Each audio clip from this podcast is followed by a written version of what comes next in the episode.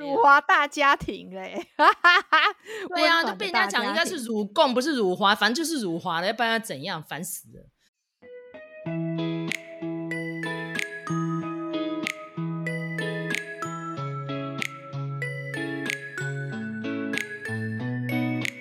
麦嫂给到你句，今天我们要讲一个很宏观的题目、哦、就是最近为什么全世界都玻璃心碎一地哦，不只是台湾哦，大家知道这个我们身为台湾人哦，这个打共匪、哦、对抗中国的恶势力哦，这就是我们与生俱来的天职啊。可是为什么现在呢？这些见风转舵的人好像都回来了，哈哈，这我就是在批评这个万恶的美帝，搞什么鬼啊？吼，你这个拜登讲的好像有情有义哦，对不对？被追问你到底会不会捍卫台湾，一直说是是是哦，讲的比川普还斩钉截铁哦，那真是让我们感激涕零啊！是真的这样的吗？但是呢，我觉得让我们最血脉喷张了，除了上周哦，那个大马的支持台湾的好朋友。哦、这个黄明志，那再加上是出生于澳洲的、哦、也是、哎、我们非常心向台湾的这个陈芳语、哦、因为麦嫂坦白说真的之前没有在听陈芳语的歌啦，因为我虽然是黄明志的粉丝，因为他的调调跟我比较像、哦、陈芳语那种甜腻腻的小女孩我真的没有很爱、哦、但是我现在对她完全改观，我现在就开始在 follow 她之前唱红什么歌、哦、唱红的爱你啊什么的，那黄明志更不用讲了，那个鬼岛之后、哦、我就是她的忠实粉丝，每一首歌、哦、我都是朗朗上口的、哦、然后这两个人呢在一周前推出了这个玻璃心之后，哇，整个轰动了 YouTube， 对不对？因为他们什么微博也被禁啊、哦、但至少有 F B 跟 I G、哦、这陈芳语唱的哦，马上迅速点阅率快要破两千万、欸、大概是创下华人史上登榜速度最快的一首歌了哦。所以呢，我真的看得非常的感动，激励人心，尤其是各地的、呃、一些观赏到这个 M V 的人哦，都纷纷的做了很多乐评哦，那甚至于就是有点嬉笑辱骂的方式说啊，这是中国粉红酸民，是超级讨人厌哦。然后呢，哎，没有想到我们正要庆祝这个一就是。呃，短短一周可以让黄明志、哦、登上中文歌排行榜之后呢， John Oliver 推出了他新的 Last Week 的 show、哦、H B O 竟然在 YouTube 上面哇又开始大轰动了，席卷好多人哦。那其实有一些音听程度还不错的人，尤其我们感谢白灵果已经开始有字字、哦、都把它摘要下来了，他到底讲了几大重点，我觉得这几大重点帮大家短短再回溯一下、哦、他有提到台湾过去四百年来的政权换来换去，蒋介石独裁者输给共产党之后，白色恐怖杀超多人，台湾后来民主化了，但是立委超爱打架的，然后呢还提到台湾有个特质就是奶茶很好喝，然后呢又让 Freddy 捡到了、哦、他说因为他在二零一二年的时候在英国登台讲了一个说为什么我们参加奥运要叫做 Chinese Taipei， 而且他叫 Chinese fucking Taipei， 大家知道其实在国外如果你要强调语助词就是会加一个 fucking， 就跟我们台湾人一样喜欢讲干一样、哦，Our team, our national team, being called Chinese fucking Taipei. If their official Olympics name really was Chinese fucking Taipei, that would at least be a little more accurate vis-a-vis who is fucking who. 所以呢 Freddy 呢这一段好几秒被剪进来哦，他应该蛮开心哦，因为真的基本上我们很不幸的哦 ，Thank you 被罢掉之后哦，一堆万华的老白男哦就说要罢掉 Freddy， 我是对他有点担心啦哦。然后他又提到台湾供应了全世界的半导体，然后还说你开的车还有你的假洋具都是要感谢台湾的生产跟制造，这很好玩哦。然后他有提到中国一直有战机飞来台湾哦，刚好讲到我们这一阵的领空一直被侵害、哦、然后最后呢就是提到一个台湾的未来由台湾人自己决定，哇，真的是把所有人看到都哭了哦，因为其实我跟卢卡都是 John Oliver 的粉丝，然后竟然他用了二十二分钟这么长的篇幅把台湾的历史原委跟近期遇到的难题全部都讲出来，而且也考碎了之前一些被迫要跟中国道歉的一些呃伪粉红们，尤其是江西人还有赵喜娜先生，哇，你那一段，但是其实那一段蛮多人在笑，因为他从头到尾虽然讲了中文有点蹩脚，但是他其实没有提到台湾，就是说啊，我对你们中国对不起，我很尊重，感觉就是他被压上去道歉了，有点像那时候子瑜被逼着道歉的时候的回忆又回来了。所以呢，其实这一阵子我看到这些人哦，纷纷真知灼见的出来挺台湾。那尤其是哈、哦，我们要看那个 N B A 球星被埃尔段哦这个集权政府哈、哦。撤销他的土耳其国籍的这个球星 Kanter， 他正式的跟大家说，中共政权就是一个 brutal、哦、就是非常的残暴的政权，然后对于新疆对于西藏，然后他都有振振言辞、哦、他说一定要支持他们这样子、哦、所以也让人非常的感动、哦、所以 Only the Tibetan people should decide the future of Tibet one hundred percent. Tibet belongs to the Tibetan people and I hope and believe Tibet will achieve independence. Brutal dictator of China, Xi Jinping, I have a message for you and your henchmen. I will say it again, again, and again, loud and clear. I hope you hear me. Free Tibet, free Tibet, free Tibet. 中共的暴行跟恶劣哦，其实现在举世皆知哦。前阵子呢，我们跟卢卡有讲了这个上汽，其实麦嫂有自省啦，因为那一集好像没有特别去分析里面 的, 的辱华的议题哦。但是因为我跟卢卡的一致立场都是，这有华不辱哈、哦，愧对父母啦哦。有共不辱，愧对父母。有共不辱，愧对父母。感谢波特王这句话，我觉得很好用哦。那但是有人纠正我，应该讲有共不辱，但是我们讲辱华这件事情就是算是举世运动啊，只要稍微辱了你一下、哦、什么东西都要下架，所有的品牌都要切割，搞什么鬼嘛？我真的觉得当初美帝在嚣张的时候也没有像你们那么恶霸，尤其现在又是一个自由的时代了，对不对？凭什么他还有这么恐怖的政权在那个地球上地表占了那么大的面积，整天在那边嚣张跋扈、哦、所以黄明志这首歌痛痛痛的打脸他们，我就觉得非常的爽。所以呢，我就在黄明志 M V 下面留言，就一天听六十四次才能对得起父母、哦、没想到蛮多三民在麦嫂的公章下面点点点的说，麦嫂你讲到六十四好酷哦，六四，我说对就是这样，我没有像很多人时间比较多，他也可以听八九六四遍，所以我一天听六十四遍，很捧场了吧，对不对哈、哦？恭喜黄明志，也恭喜陈芳语，尤其是这些愿意觉醒一起加入这个反辱华行列的一些知名人士们，也感谢 John Oliver 二十二分钟介绍台湾。我知道你的节目影响力很大，我在这边还是要在空中对您致敬哦，了不起，赞。好 OK， 时间交给路卡。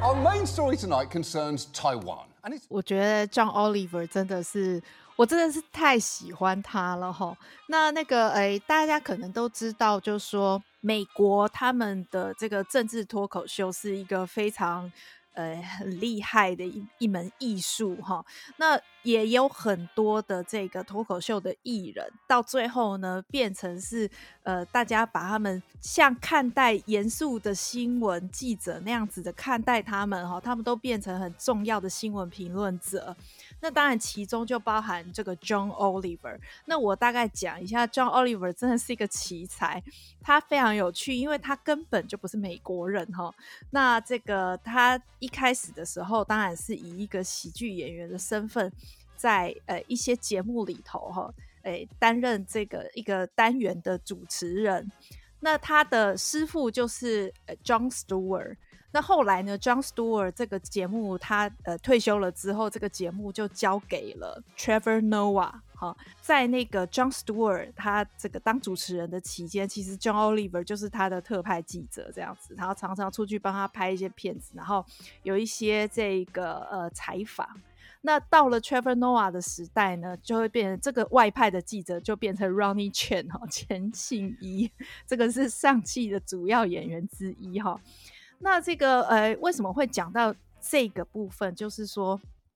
让大家知道一下这个脉络哈。那后来呢 John Oliver 他是在二零一四年的时候在 H B O 开了这个 Last Week Tonight 这个节目哈。那这个上周今日的这个节目，它是固定在礼拜天的时呃晚上播出，所以呃，比如说像这一次我们看到就是星期一的早上，我们会看到这个 John Oliver 的、呃、影片哈。那我觉得诶，他真的是很不错的一点，就是在于说美国的这一些呃脱口秀的呃这些艺人呢，其实他们的立场是蛮鲜明的，就是我们大概都知道说好莱坞是蛮偏左的，可是在偏左的状况之下呢，他们其实对于中国是轻轻放过的、哦、这个可能里面牵涉庞大的这个经济的利益哈，所以我觉得在之前，好，在可能在 COVID 之前，我觉得这些美国的这些政治脱口秀的艺人，他们对于台湾都不是太有了解，而且他们对中国呢也都是轻轻放过的。那甚至呢在 COVID 的期间，比如说像我刚才提到的 Trevor Noah，他居然呢在这个疫情期间，他在自己在家里做节目，他居然就是为了批评川普的防疫政策，他就说诶，中国今天已经零确诊了。然后我现在想说，你在搞什么？你明知道中国的数据是不能相信的，然后你还提这一点，就是为了要给川普难看。其实这些很多政治脱口秀的艺人都是属于这样子的一个态度。那比如说像呃，也有很多的网友有看的这个 Stephen Colbert， 他的这个节目里头呢也曾经讲过这一题，就是在川普上任的时候，他跟蔡英文有通过一次电话，那蔡英文就是恭贺他当选，结果这件事情就被所有的脱口秀的节目拿出来编，就是为了要笑这个川普不懂他们的外交的政策是一个中国政策。然后甚至在那个 Colbert， 他甚至讲说，川普说他只是接了蔡英文的电话，可是问题是蔡英文怎么会有他的电话呢？难道说这个呃，川普是到处去发传单，把他的号码告诉这些 Rogue World Leader， 等于是台湾就变成流氓国家。然后他随后举例，就举了一堆什么菲律宾啊，然后什么哎，就是反正就是这些跟这个川普很要好的这些独裁政权，就把台湾跟这些人比在一起。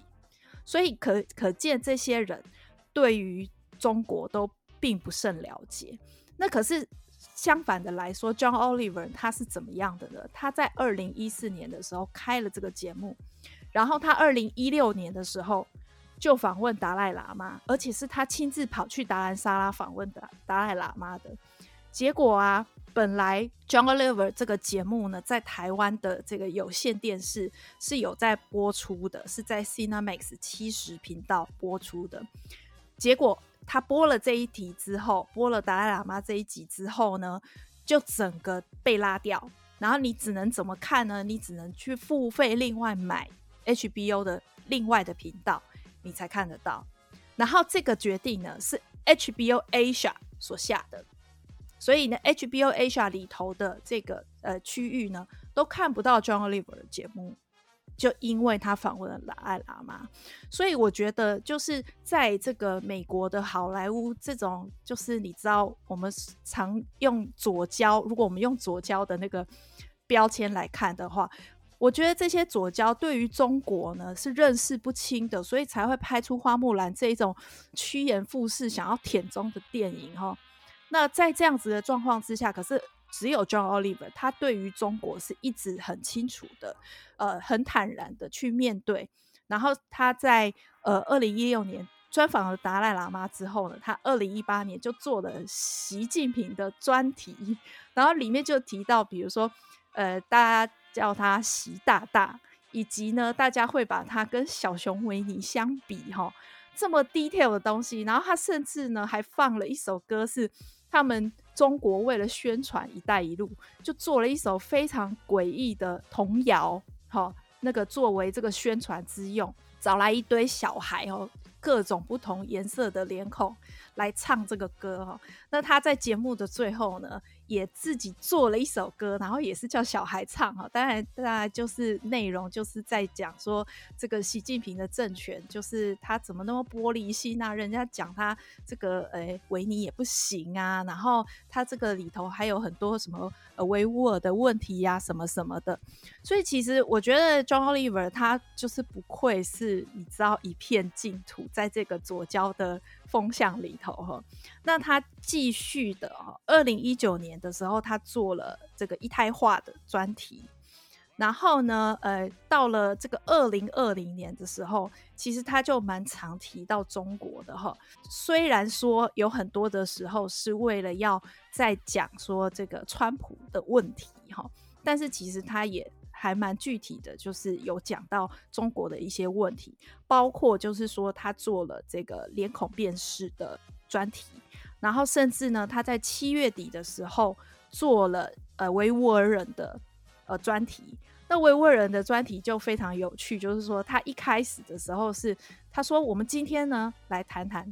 睫毛，然后他就带大家看一个 TikTok 上面的影片，就是一个网美吧哈，他就告诉大家就是说如何把这个睫毛夹的就是很长很翘，然后呢他说当我们在这个用力的把我们的、呃、睫毛夹的很翘很长之余呢、呃、也请大家 Google 一下中国的新疆发生了什么事吼，然后 Google 一下 concentration camp 吼。所以我觉得就非常有趣，就是这个就是 John Oliver 的一个风格，就是他会用一个很轻松的事情带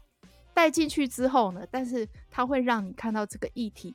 为什么严重以及为什么我们要关注它。所以我觉得吼他在走过这段时间之后，他持续的对、呃、中国是批判的，那终于到了今天他终于想到台湾了吼。而且呢他的节目、呃、一般的长度都是三十分钟左右，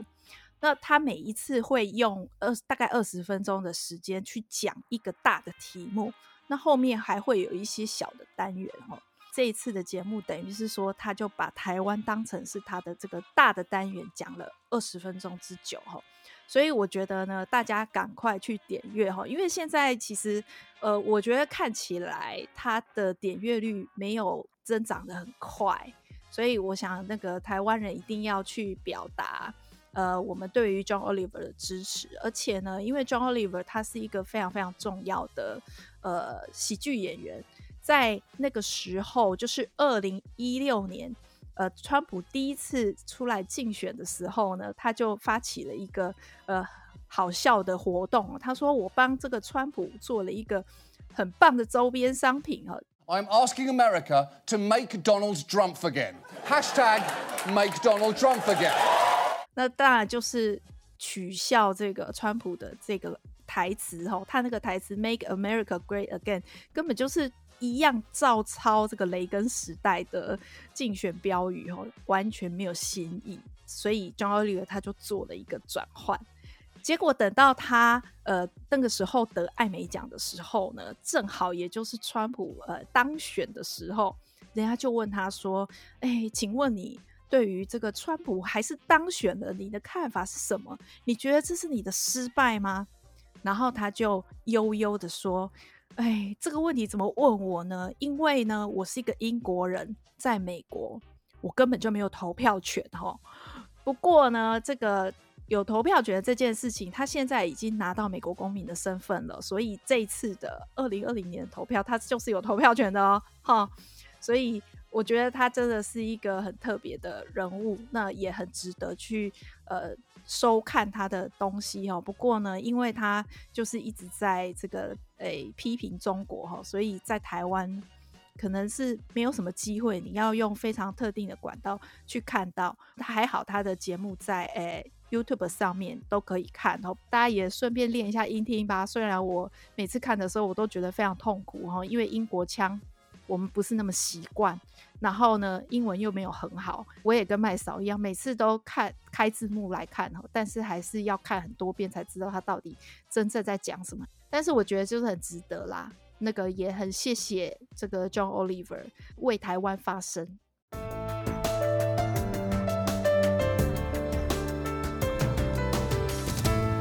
好，那因为其实除了 John Oliver 之外二零一二年还有另外一个也是非常重量级的、呃、Late Night Show 的主持人，就是 Conan O'Brien、哦、他因为刚好有剧组人员是台湾人这样子，然后所以他那一集呢在网络上面是有中文翻译的，叫做台湾动画师的反击这样子，然后也是提到台湾跟中国之间的关系。而且 Conan O'Brien 很有趣的是他的秀、哦、今年六月收摊，因为他要退休了嘛，然后刚好就有一个台湾粉丝寄信给他哦，他就很开心的说我来自一整个国家的祝福这样子所以其实真的是有读过书的人都会知道台湾的地位这样子，然后跟中国之间的抗衡，所以呢呃，很佩服 John Oliver 愿意、哦、用二十二分钟介绍台湾、哦、然后刚好又给 Freddy 捡到了，他今天就是非常雀跃这样子，哇，二零一二年的画面被挖出来，现在很多人在肉搜、哦、到底谁是 John Oliver 的智囊，可以用这么、哎、精湛的表演的方式、哦、把台湾跟中国还有跟世界之间的关系跟重要性全部可以提出来这样子哦。但是针对于这个辱华的风波、哦、我觉得后面会怎么样的发展呢？第一点，我觉得习近平、哦、你自己真的要特别注意一下哦，他那个欢枪走板的一些恶行啊、哦、劣迹哦，再加上他最近、哦、就出土了一大堆有的没的政策哦，真是笑死人哦，讲到什么要禁娘炮啦，然后禁渔令啦、哦、然后大家都要查税啊、哦、共同富裕啊，什么挖割蛇耶，我真的觉得哈，这个从中国内部这样的核心就腐烂起哦，再加上这有钱人哦，都是不乐之捐捐钱啊换自由哈、哦，甚至于哦，我看到前阵子连巩俐哦，因为她嫁了一个新加坡富商前夫嘛，都取消她新加坡国籍要回归中国，甚至讲是什么事啊？是只要你家族整个村子都被绑起来送去劳改营，是不是啊？哦、然后我在想说，会不会连李连杰都做这件事？好像还没有听到李连杰，只有看到谢霆锋。我谢霆锋说他加拿大籍怎样点点点，对不对？真的很恐怖哎、欸！你看，像我刚刚讲 N B A 的 Kanter，Kanter Kanter 其实他是整个家人都被 Erdogan 整个绑起来了，然后让他爸爸失业啦，让他的妹妹找不到工作啊，点点点。可是他也是义无反顾，觉得取消我国籍啊，林北顶多没护照嘛，出不了国。我在美国是受到庇护的人啊，对不对？可是他还是勇敢说真话哎、欸。所以到底你这个习近平的恶劣手段会做到什么样的程度？我真的是差。擦亮我的眼镜，我要给你看清楚，对不对？然后再加上因为我前阵子有在别的频道讲到他在批斗王岐山嘛，王岐山是干嘛？王岐山是他们中共金融改革的第一把交椅，基本上如果他们支付宝有今天要谢谢王岐山哦，就竟然要拔走他所有的党羽跟他的学长学弟。哎，王岐山是少数在中国真的懂金融也是有读书的人，哎，被你这个国小可能没毕业的习近平给斗掉了，所以我真的是、哦、看, 看样子我是唱衰到极点，我真的不出十年中共整个会崩溃，整个会崩溃，真的麦嫂希望说我这个预言、哦、能够超越这个印度神童，真的可以被我料中这样子、哦、对，其实麦嫂有提到就是说、哎、最近就好像越来越多的这个、呃、有人有发声、哦、对抗中国、哦，那我觉得其实这是一个非常有趣的事情，包括我们刚才讲的就是呃 Kanter 的部分。其实你知道欧洲有很多这个穆斯林籍的球员哦，他们其实都有替维吾尔人说话，但是呢那是欧洲，你知道发生在欧洲的事情就是我们要用这个高标准的这个人权的标准来看待、哦、所以如果欧洲的人讲这个可能还不足以就是、呃、振聋发聩，是引起大家的注意。可是如果说今天连这么舔中的好莱坞，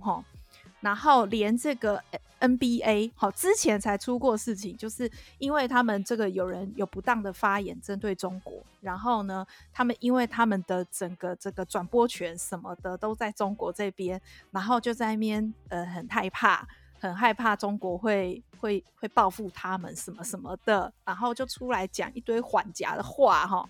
那跟今天这个 Kanter 他出来讲这个话来相比，我就会觉得说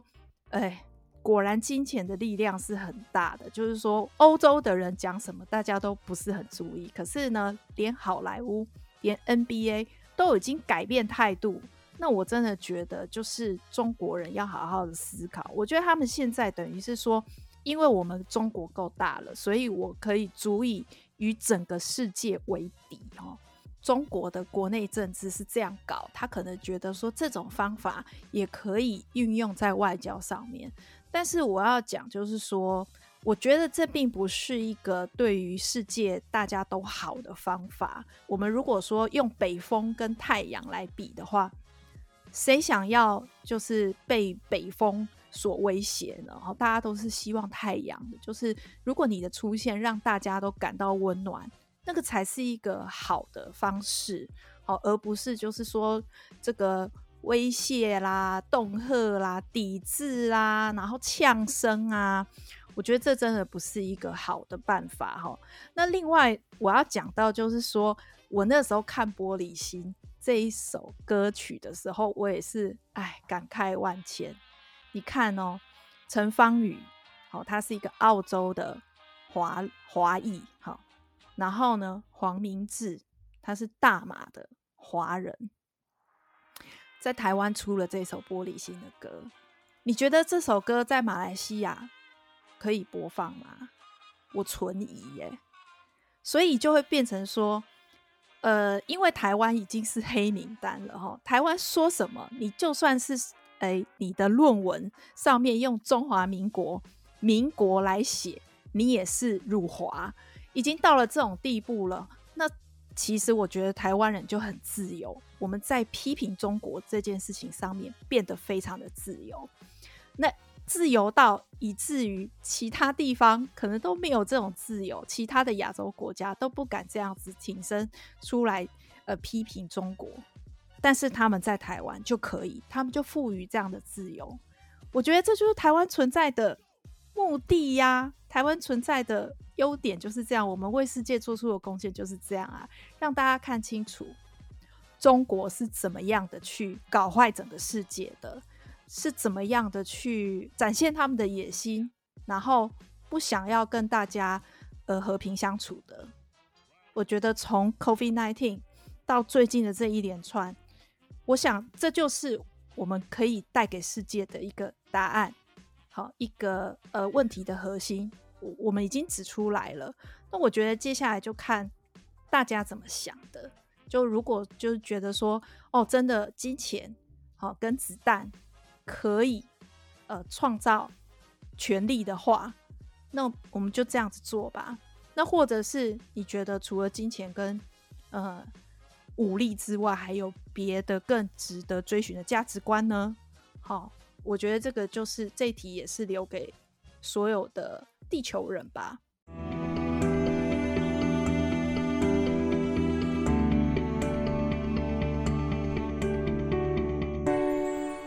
其实很多人在讲齁，